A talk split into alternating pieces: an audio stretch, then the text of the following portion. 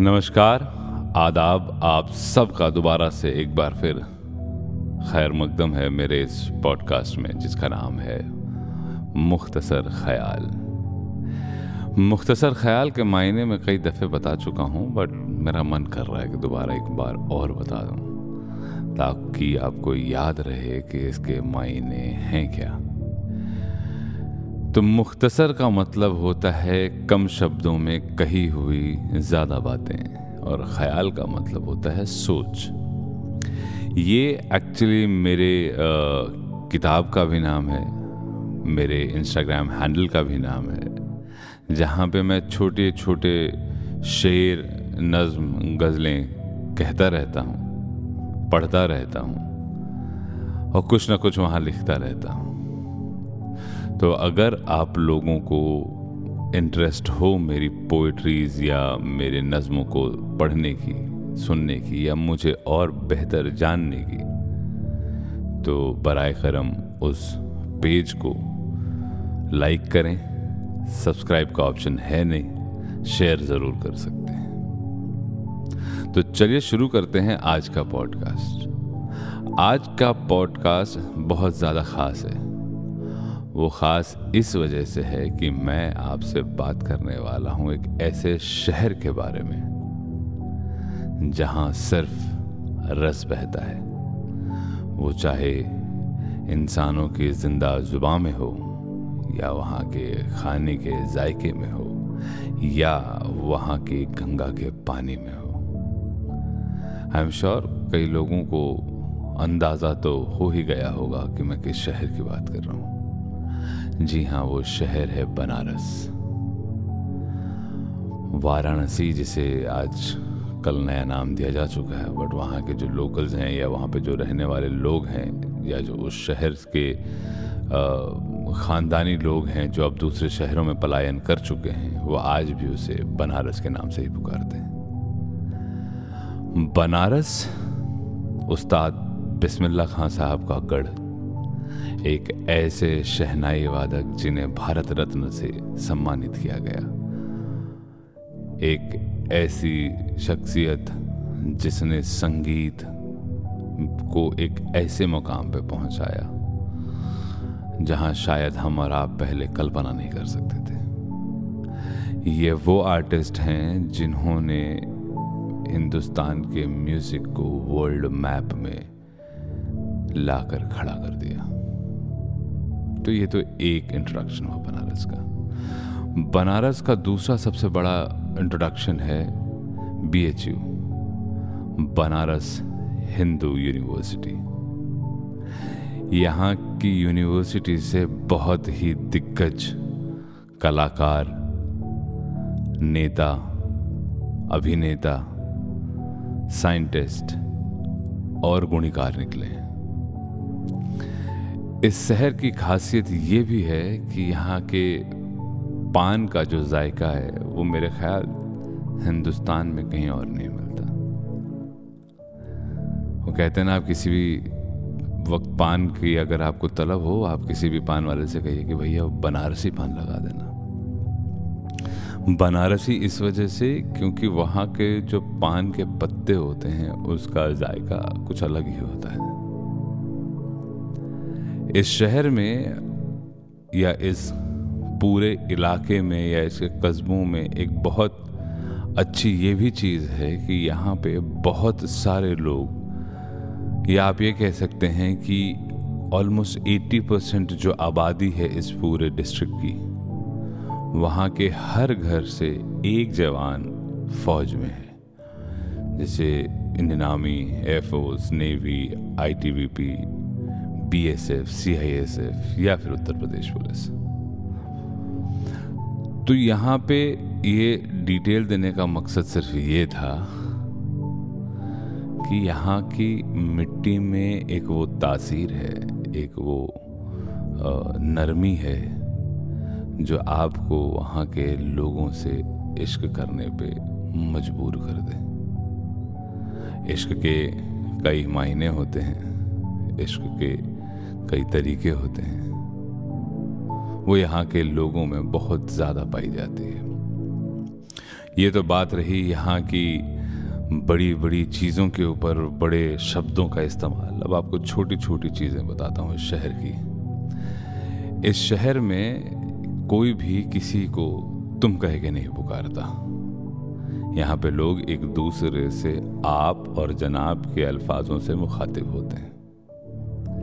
ये वो शहर है जहाँ पे अदब का दायरा बहुत ज़्यादा बढ़ा है। आप जब इस शहर के रेलवे स्टेशन या एयरपोर्ट पे उतरेंगे तो वहाँ पे एक आवाज़ ज़रूर आती है, भैया, कहाँ जाइएगा? वो आपको जानता नहीं है, पहचानता नहीं है, उम्र का लिहाज बहुत ज़्यादा है यहाँ। जैसे दूसरे शहरों में, खासकर जैसे बम्बई जैसे शहरों में कहा जाता है हाँ भाई, कहाँ जाने का है तेरे को ये अदब वहाँ कुछ दूसरे लहजे से आती है। इसके बाद जब आप शहर के बीचों बीच पहुँचते हैं तो आपको खाने पीने की बहुत सारी वैरायटीज मिलती हैं। जैसा सब जानते हैं कि नॉर्थ इंडिया में खाने का जायका बहुत अलग है। यहाँ की तो बात ही अलग है। यहाँ पे कुछ ऐसे मिठाइयाँ हैं या ऐसे पकवान हैं जो आपको शायद दूसरे शहरों में ना मिले। जैसे हम लोग वहाँ पे कहते हैं लिट्टी चोखा। एक बहुत अलग किस्म का खाना जो आपकी सेहत के लिए बहुत ज़्यादा मुफीद होता है, लेकिन जायका भी कुछ कम नहीं होता। और मेरा पर्सनली सबसे ज़्यादा फेवरेट वहाँ की एक मिठाई, जिसका नाम है चमचम। ये वो मिठाई है जिसे मैं तकरीबन एक बार में 500 ग्राम से लेके एक किलो तक खा सकता हूँ अकेले, बिना शेयर किए हुए। और ये वो मिठाई है मुझे जो जल्दी शेयर करना पसंद नहीं है। अब आप जब इन अच्छे चीज़ों का जायका ज़ुबानी तौर पे ले रहे होते हैं, तभी आपको याद आता है कि आप उस शहर में हैं जहाँ इंसान का अस्तित्व ख़त्म होने के बाद गंगा जी में बहाया जाता है, जिसे हम अस्थि स्मारक भी कहते हैं। ये वही बनारस के गंगा घाट का तट है, जहाँ हर रोज, हर शाम को एक बड़ी आरती होती है, जो कि जिसे देखने के लिए दुनिया के हर एक कोने से श्रद्धालु आते हैं। और उसके बाद आप वहाँ के गंगा पे जो बोटिंग होती है या फिर वहाँ पे जो नहाना होता है, जो उस पानी की पवित्रता है, वो देखते हैं, महसूस करते हैं। जब आप उस शहर से वापस आने लगते हैं तो आपको ऐसा लगता है कि कुछ नया सा है, कुछ नई ज़िंदगी सी शुरू होने लगी है। क्योंकि हमें इस भाग दौड़ वाले शहरों में वो आज़ादी, वो सुकून, वो ठंडापन, वो अपनापन वो सलीकेदार लोग, वो जायकेदार खाना बहुत कम मिलता है। ऐसा नहीं है कि नहीं मिलता, पर हाँ ये ज़रूर है कि कमोबेश थोड़ी कमी कहीं ना कहीं खलती है दूसरे शहरों में। बनारस में ये भी मशहूर है कि लोग कहते हैं कि बनारसी ठगे बहुत अच्छे तरीके के होते हैं। खैर, हमारे साथ कभी यह वाक़ हुआ नहीं है तो इसकी तफसीर ज़्यादा मैं दे नहीं पाऊँगा। तो अब वहाँ पे है गंगा। गंगा जो सबसे पवित्र मानी जाती है तो उसके ऊपर एक शेर लिखा था मैंने, जो कि मैं अक्सर बम्बई के जब नमकीन जो कि अक्सर मैं यहाँ के समुंदर के किनारे जाता हूँ तो वो महसूस होता है। क्योंकि यहाँ की ज़ुबान कहें या यहाँ का पानी कहें, थोड़ा सा खारा है, नमकीन है। कहीं ना कहीं वो आपको तकलीफ़ देता रहता है। ऐसा नहीं है कि हर लिहाज से तकलीफ़ देता है, बट हाँ जिसमानी या फिर जहनी तौर पे कई दफ़ा तकलीफ़ ज़्यादा होती है, क्योंकि हम अपनों को या अपने लोगों को याद कर रहे होते हैं। तो उसी वक्त आपको अगर मौका मिल जाए कि आप बनारस में हों और गंगा के तट पे बैठे हों या अस्सी घाट पे बैठे हों या कर्णिका घाट पे बैठे हों तो एक बड़ा सुकून सा होता है। तो उसी पे एक छोटा सा शेर लिखा था मैंने कि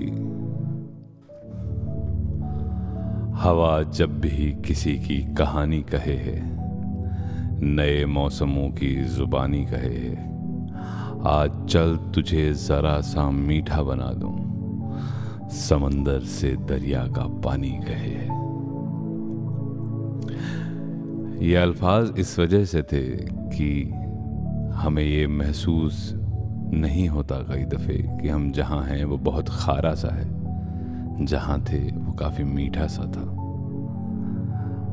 लेकिन वो कहते हैं ना कि इंसान को उसकी तलब और तपिश कई दफ़े अपनी सबसे पसंदीदा चीज़ों को छोड़ने पे भी मजबूर कर देती है। वैसे ही है हमारा बनारस शहर। है सब कुछ वहाँ पर छोड़ आए हैं। यहाँ है कुछ नहीं, पर रह गए हैं। इसी कश्मकश में कि कभी शायद ऐसा मौका होगा कि जब हम इस शहर से, इस दौड़ भाग वाली ज़िंदगी से, इस कमाने की रेलम पेल से जब ठहर जाएँगे, थम जाएँगे और इस बात का यकीन हो जाएगा कि अब शायद वापस गाँव जाना या वापस उस शहर जाना जहाँ से हम हैं, तब शायद हम बनारस की तरफ़ दोबारा पलायन कर लें या अपने शहरों की तरफ़, अपने गाँव की तरफ़, जहाँ हमारा परिवार, जहाँ हमारे बड़े बुज़ुर्ग रहे हों, वहाँ पलायन कर लें। और ये अक्सर होता है कि हमें ये भाग दौड़ भरी ज़िंदगी में एहसास नहीं होता कि हम क्या छोड़ आए वो एहसास जब होता है तब तक बहुत देर हो चुकी होती है। हमारा एक दोस्त है। आ, वो बहुत शर्मीला सा है।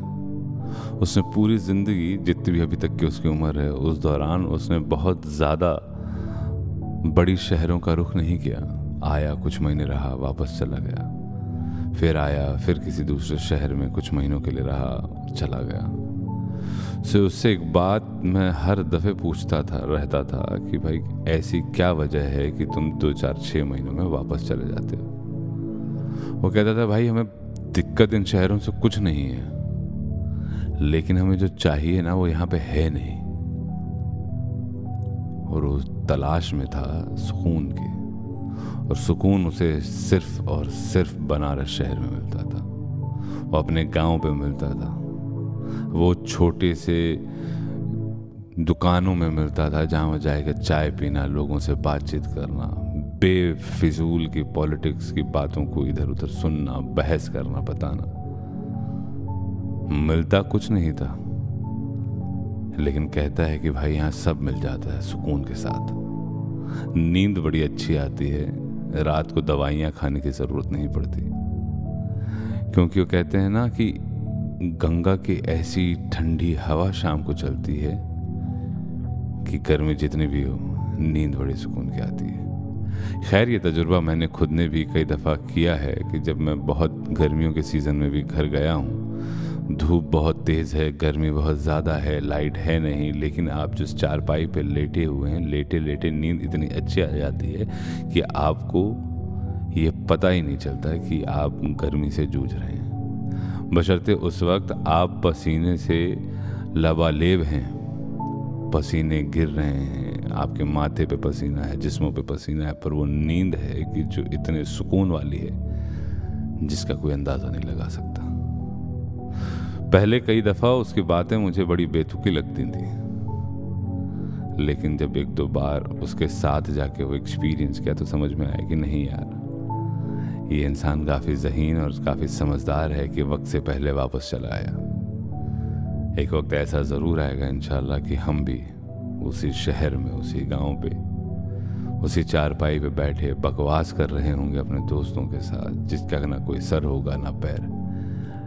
लेकिन सुकून ज़रूर होगा। तो इसी सुकून पे एक नज्म लिखी थी मैंने, जो मैं आप लोगों के साथ आज साझा करने वाला हूँ। बहुत मुख्तसर सी है। तो ये नज्म सुनने के बाद बताइएगा ज़रूर कि ये नज्म आपको कैसी लगी।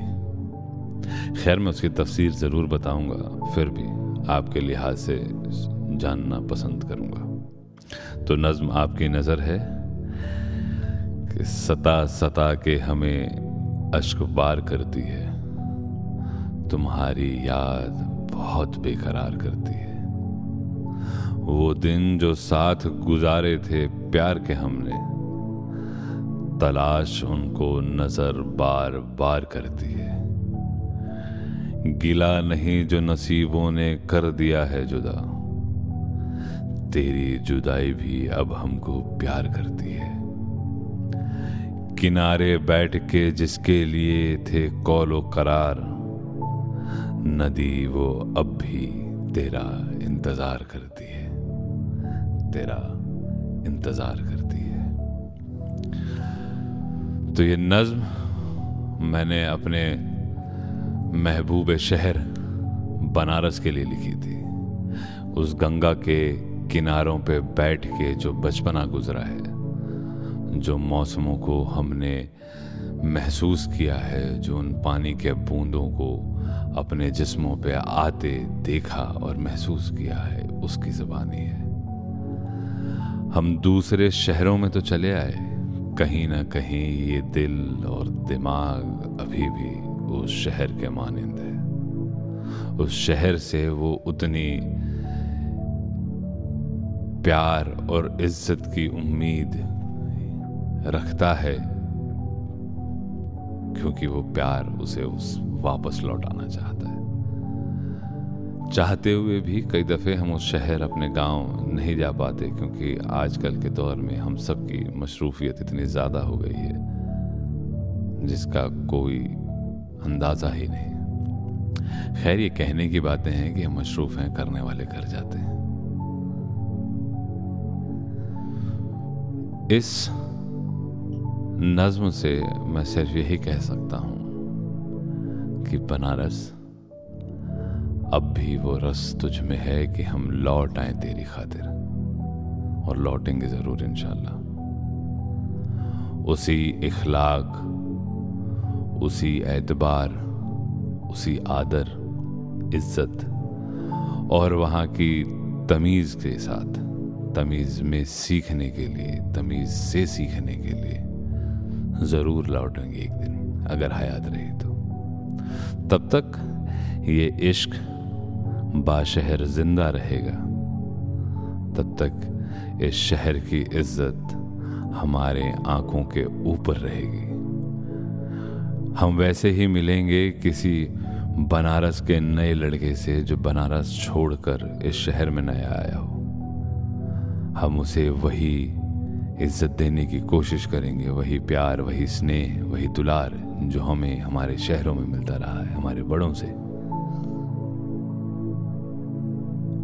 और कहते रहेंगे कि जो कहीं नहीं मिलेगा, जो मिठास कहीं नहीं मिलेगी, वो हमारी जुबानों में मिलेगी। हमारी ज़ुबान बनारस की ज़ुबान है।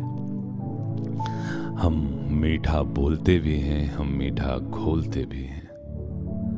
और मगही पान आज भी दुनिया के बेहतरीन जायकादार पानों में से है। ऐसा कहते हुए मैंने बहुत सारे अंग्रेज़ों को, फिरंगियों को सुना है कि इस पान के खाने से उनके ज़बान की लज्जत का असर बढ़ जाता है। जहाँ के पान में इतनी तासीर हो, वहाँ की ज़ुबान में कितनी होगी, ये हम और आप अंदाज़ा लगा सकते हैं। खैर, चलते हैं। अपने शहर के बारे में बताने के बाद आपको। और इंशाल्लाह हयात रही तो अगली दफ़ा ज़रूर मुलाकात होगी। तब तक खुश रहिए, आबाद रहिए, मुस्कुराते रहिए, क्योंकि मुस्कुराना ज़रूरी है। और सुनते रहिए मेरे मुख्तसर ख्याल।